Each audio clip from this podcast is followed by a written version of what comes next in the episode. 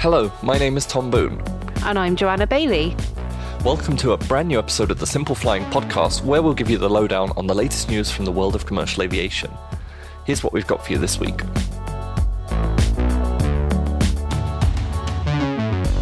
Coming up today, we're seeing out 2021 in style with a countdown of the most popular articles that we've covered on Simple Flying this year. Yes, there are some weird and wonderful topics that you, our audience, seriously enjoyed over the course of the year, and we're going to take a look at each of them. So stay tuned as we begin our top of the AvGeek Pops countdown of 2021. So now you know what's in store. Let's get on with the show. And Joe, tell us what came in in number 10. Okay, so these are the most read articles on the Simple Flying website over the course of the year. Um, mm. So we're starting at number 10. In at number 10 is an article about a sonic boom being heard across the southeast of the UK. Um, now, this was a Bombardier private jet that lost contact with air traffic control over UK airspace. Um, it was owned by a company called FAI Aviation Rent-A-Jet, which doesn't sound very luxurious, but I'm sure the jet was. Um, mm. It was on its way to the UK from Nuremberg when its radio went silent about an hour into the flight. Um, obviously, this could be seen as a threat, so it prompted the RAF to issue a quick reaction alert, QRA, and two RAF Typhoon jets that were stationed at RAF Coningsby in Lincolnshire were sent to intercept the plane. Um, they recorded speeds of up to 1,150 miles an hour over Cambridge, um, wow. and there was a sonic boom that was heard across Cambridgeshire, Hertfordshire, Essex, and some parts of London and Kent. I just wonder how going that fast you can like say, yeah, I'm just going to go through here and there's nothing in the way. You know, that seems a bit. it is quite insane. I can't imagine yeah. going at that speed, but they did. I just.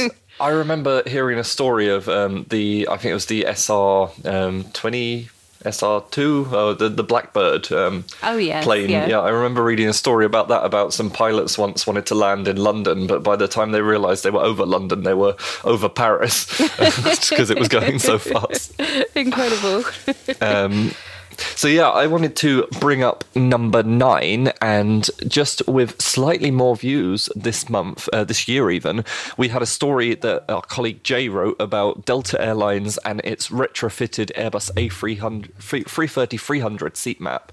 Um, so, basically, it came out with a new seat map for this lovely long wide body, and it featured 34 Delta One reverse herringbone seats, 21 premium select recliner style premium economy seats. Troy saying that 10 times quickly. Um, 24 Delta Comfort Plus extra legroom economy seats and 203 main cabin standard economy seats. So um, we got the seat map up on our website and it looks it looks just like a plain seat map, really. Um, but um, apparently, it's a very interesting seat map because lots of you were reading it, and um, yeah, it just um, seems like it looks interesting from the inside. I probably will never fly in a Delta A330, but if I no, do, me either. I will remember to look up and see if I was on this specific seat. Yes, um, very interesting to regular Delta flyers, clearly, but a mm. uh, bit of a mystery to us. But then again, uh, so is what's in at number eight, which was um, an article we covered on Mark Cuban's private jet collection. Um, so, you know, for a website that's predominantly commercial aviation, we do occasionally delve into the world of private jets, and it seems you guys absolutely love it when we do. Mm. so, if you don't know who Mark is, Maybe Cuban we should read is, more into that. possibly. Simple private jets coming in 2022, maybe maybe. Simple jets. so, uh, if you don't know who Mark Cuban is, he is an American billionaire, lucky him, and he's widely known to the public as the owner of the Dallas Mavericks. He also okay. appears on the TV series Shark Tank, which I believe is mm. a hmm. bit like the UK's Dragon's Den, uh, where entrepreneurs go and pitch their ideas for investment. Um, but as well as all that, he's quite the collector of private jets and has three in his hangar. And these aren't mm. your average kind of small, um, you know, Gulfstreams or whatever, he's actually got a business configured Boeing 767 200, so a massive one. Um, mm. He's got a 757 that he's outfitted for the, his sports team. Um, so the Dallas Mavericks get to be transported on this private 757, which apparently has a gym and a stretching area and all sorts of cool stuff on board. Um, mm. And for his personal use, he's got a Gulfstream G550. Um, and actually, it was interesting because the purchase of the Gulfstream G550 put him in in the Guinness Book of World Records because he bought it online. Um, so he spent $40 million on the jet, and it's uh, been, it still is the largest single e commerce transaction in history. And he remains in the Guinness Book of World Records for that purchase. Wow. I mean, I'd love to top that, but I don't think that's going to happen during my lifetime. yeah, well. Even if I win the Euro Millions. it's got to be quite something. It's not your usual uh, Amazon click and click and buy, is it, for yeah, a forty no, million dollar jet? But uh, good for him. I guess it's a nice, nice life if you can get it. yeah. Um, so in at spot number seven, we have what are whitetail aircraft, and this is quite an interesting one because. Um, I feel like 2021 was a year that there was lots of news on whitetail aircraft because obviously the pandemic is still impacting stuff. Orders getting cancelled. There's some max orders cancelled, and now it's back. So, what is an white-tailed aircraft? Well, I mean, on the face of it, you're just going to say an airplane with a white tail, but yes and no. You know, I mean, I guess that's true, but um, more specifically, a white-tail aircraft is something that, say, Airbus or Boeing has built, uh, but then they don't have a customer for. So, say, um, I don't know, say, um, Air Berlin is it? We'll use the Air Berlin example. So, Air Berlin purchased um, a couple of A330 Neos that Airbus built, but then um, Air Berlin went out of business, so obviously couldn't take them anymore. Um, so, but Airbus already had them, so it was like, what do we do with them? Um, they became white tails, painted white, and uh, those specific ones were going to get taken by Rwanda, I think, and then that got cancelled. So then they got taken by Air Belgium in the end. But um, it's they're called white tails because quite often, if they don't, if this they get into this situation, you know, the manufacturers aren't going to put a livery on them if mm. the livery, you know, like if say Air Berlin isn't taking its A330s, there's no point putting it on there because you'd have to take it off, and yeah. you can't put Air Belgium's livery on it in the hope that they might buy the plane in like two years' time. So uh, they just end up painting them white, I guess, to protect the fuselage um, in the same yeah. way that a normally painted aircraft is. Mm. Oh well, I'm glad you guys enjoyed reading and learning about that. Um, I mm. did as well. I think you know, whitetails have been a bit of a marker of 2021 and 2020 mm. as well, really. Um, but uh, in at number six in our AvGeek top of the pops countdown, if you like. it's a 747 SP, which I'm not surprised at all about because we, we do love the 747 SP. Um, mm. And this one in particular is about a televangelist's grounded Boeing 747 SP that's probably never going to fly again. So this particular 747 rolled out with line number 441 back in 1980. Um, mm. And it went to um, major US carrier at the time, TWA. And it, it flew for them for about six years and then got transferred transferred to American Airlines in 1986, um, flew with them for another eight years, and then it went off to Dubai. And it mm. was converted into a VIP aircraft for the Dubai Air Wing. Um, and it worked for them for about 10 years until it transferred to its current owner, who is um, a company called Ernest Angley Ministries. Now, if you don't know Ernest Angley, I didn't until I read this. He's a prominent televangelist, um, which I understand is someone that goes and gives sermons on TV. It's not really a thing that goes on in, in the UK. Um, so it's a bit of a mystery to me, but it's quite popular in other parts of the world, apparently. Um, however, he passed away last May at the age of 99.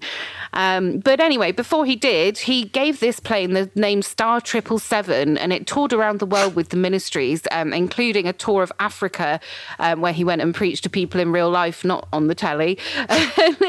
they flew it for 13 years, but then withdrew it from use in March 2018. Um, shortly after, reports suggested that actually it needed some rather expensive repairs, and Angley and his ministry are unable to repair the, the aircraft. So hmm. the 747 SP remains stored at Pinal Air Park, and it probably won't fly again, which is a shame. Um, but it's had a very interesting life, I think you'll agree. Yeah, it sound it certainly sounds it. Um, another plane that probably won't fly again, and sadly actually never did fly again uh, at all. Um, in number five, we have the story of how a brand new A340 was ended up as written off before it was even delivered, and. Um, oh you know, this was um, this was a story that as soon as I saw it, I thought this was going to be popular, but I didn't realize it was going to be number five popular. Um, basically, Etihad was due to take uh, one of its A340s in um, 2017, and on November 15th, uh, t- t- 2007, sorry, on November 15th of that year, um, it was just undergoing an engine test. Um, so um, they were just checking that the engines worked um, in a sort of engine test area. Uh, unfortunately, it seems that um, the aircraft hadn't been properly secured with chocks. Um, so, you know, it started okay when the engines were just kind of like uh, twisting, but. Um, you know, eventually the aircraft, um, as the engines got ramped up, started to move and ended up uh, colliding with a what I can only imagine is a sort of um, a sort of windbreak for if the aircraft's parked the other way to stop the engine um, exhausts going full on um, into whoever would be stood there, you know. Um, so there's some quite shocking pictures of the aircraft on our website. It ended up um, with the cockpit sort of hanging down the edge of this embankment. Um, I believe everybody survived, but there was surely some injuries in it. Um, and yeah, it's um, a sad day for that plane because it ended up just getting scrapped before it even been delivered. Oh dear. Such an interesting story. I don't know how you hmm. find mm. these things, Tom, but. Uh... I actually found that one just, I was looking for pictures of A340s and then this picture came up and I was like, wow, what's the story there? That's amazing. Mm. So, um, in at number four is a plane that also has not flown. Um, to be frank, probably never will, um, because it's a next generation wide body low emissions aircraft, which um, has been developed by an Alabama startup called SE Aeronautics. The SE stands for super efficient, and they call this airplane the SE 200. The SE still standing for super efficient, as you might have gathered. Um, hmm. So it's basically, I mean, it's a crazy thing to look at. It's got three pairs of wings, um, and it's uh, it's supposed to have an 80% lower carbon footprint than traditional planes. Um, so they say that it's going to have more efficient flight, lower cost of operation, increased passenger safety, and a useful lifespan that is double that of a traditional aircraft. I mean, it all sounds great on paper, um, but it's just a step too far. I think it's a, it is a wide body aircraft. It can carry, or they say it could carry, 264 passengers to a range of over 10,000 miles. So you know quite competitive, and it's also um, it's made of a monocoque design, which basically means the fuselage is all molded from one single piece of composite. So you don't get these issues with panels being joined together improperly. And and they say that will make it a safer aircraft. Um, you know and and it's also got engines that are mounted on the top of the fuselage. And actually mm. along the top of the fuselage is the fuel bladder. So the wings are incredibly thin and yeah. lightweight. Um, I mean it looks really cool. And it's really cool to always feature these concepts on simple flying and to have a look at them. But you've got to ask yourself is the world ready ready for something that's that radically different? And I think the answer is probably no. Always, always. Um, well, the number I'm on number three now, aren't I? So oh, we're in the final top three now. Um, top three, yeah. Yeah, wow, that went by quickly. Um, for number three, I'm talking about a plane that is flying and was flying and wanted to land but couldn't. So, oh dear. Um, back in June, an American Airlines uh, 737 was flying from Dallas in Texas to El Salvador, and it was actually um, it wanted to make an emergency landing, but was reportedly denied an emergency landing in Costa Rica. Because of a mix up in communications.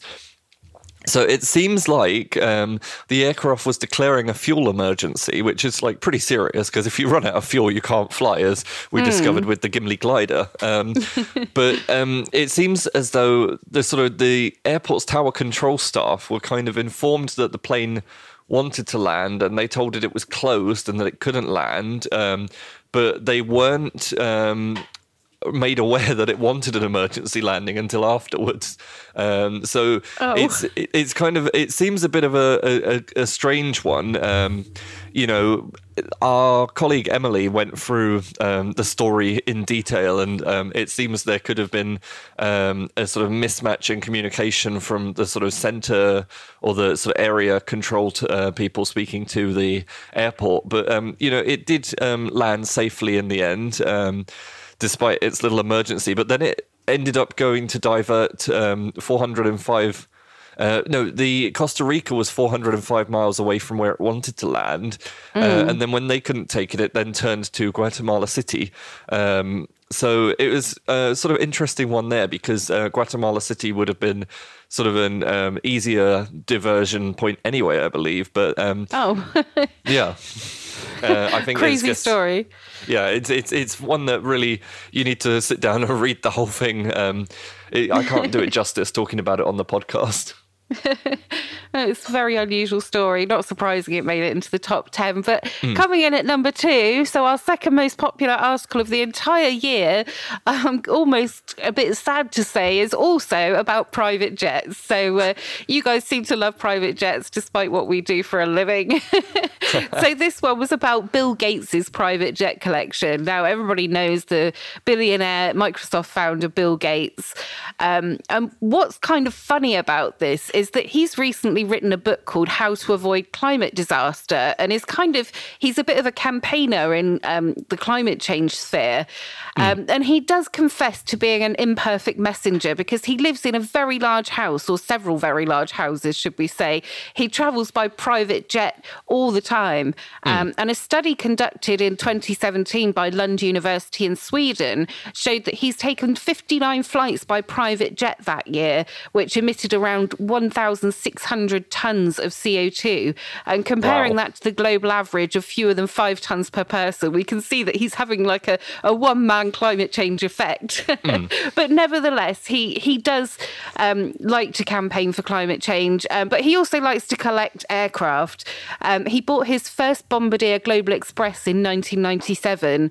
Um, he calls his tr- private jet travels his guilty pleasure. Um, and right now, he owns four private jets. He's got not one, but two Gulfstream G650 ERs, um, which come in at a cool $70 million each. The other two are Bombardier Challenger, Challenger 350s, um, and they come in at a rather more affordable $27 million apiece. So uh, we'll get one each for Christmas, shall we, Tom? Hopefully, yeah. Um, I'm sure we can expense it. Absolutely. So he's defended the use of this exclusive means of transportation by saying that he offsets his carbon emissions, he buys SAF um, and clean aviation fuel, and he also funds carbon capture. So he, he, he has a clean conscience in some ways, but uh, I don't think any of us would say no to his lifestyle if we were given the opportunity. Who knows? Well, that leaves us with number one, doesn't it? The top article of the entire year. I can't Yeah. wait to hear what it was, Tom. So, um, actually, like your um, SE 200 with free wings, it's an aircraft that doesn't yet exist. Um, although I think this one has a slightly higher chance of uh, getting off the ground, so to speak. Um, so, um, our top article of the year actually looked at the CR929, which is the plane set to challenge Airbus and Boeing. And, you know, like as we all know, Airbus and Boeing pretty much have a duopoly on. Um, uh, small and uh, narrow body and wide body uh, aircraft, but uh, CRAIC, which is the uh, China Russia Commercial Aircraft International Corporation, um, which is not what I came up with yesterday, um, creating really cool aircraft in China, I think would have been That would be a much better Um, acronym, I think. yeah. Um, but anyway, um, they're making this thing called the CR929, and it looks a little uh, 787 esque.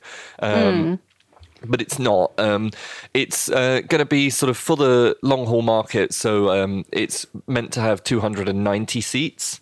Um, you know, it, it's they've made uh, mock ups of it, but to my knowledge, they haven't actually built one yet. Um, we're just going to have to wait and see them do that soon, hopefully. But um, you know, it's going to be comparable to um, Airbus and Boeing aircraft, and um, it, I think it's an interesting one to watch. You know, because um, they're also um, Comac is also working on the C919, which is their uh, narrow body challenger, and that's sort of starting to get some movement in China now. And I know, like Ryanair ages ago had said they would be interested in it, and I think just with these, you know, they kind of have to show that they can work in the domestic market, and then you know, if they work, people will perhaps go for them, but they don't want to bet on something that's not tested. You know, if you Yeah, go for something from. Airbus, you know it's um, backed by a company that can make airplanes. Whereas, you know, I'm not saying that Comac can't make airplanes, but they're not established in the Exactly. sphere yet.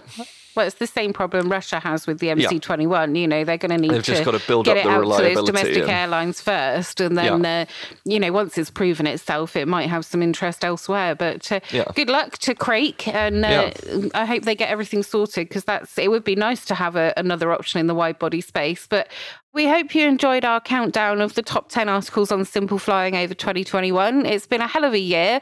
Um, and special congratulations to Jake, who wrote that CR929 article that was our top piece for the year. Um, he's a wonderful colleague and he's written some awesome stuff for the site. And thanks so much to everybody for tuning in, um, to not just to the podcast, but also for following our website and keeping us motivated to do what we do every day. Um, we're all really looking forward to 2022 and being able to get out and about and meet a few of you um, a bit more frequently. Well, I think that's about all we've got time for on today's podcast. We hope you enjoyed it and welcome your feedback at podcast at simpleflying.com. For more great content, you can visit our website at simpleflying.com or find us on social media. Simply search for Simple Flying. If you enjoyed the podcast, please leave us a rating on your favourite podcast player. Thanks for listening. Bye.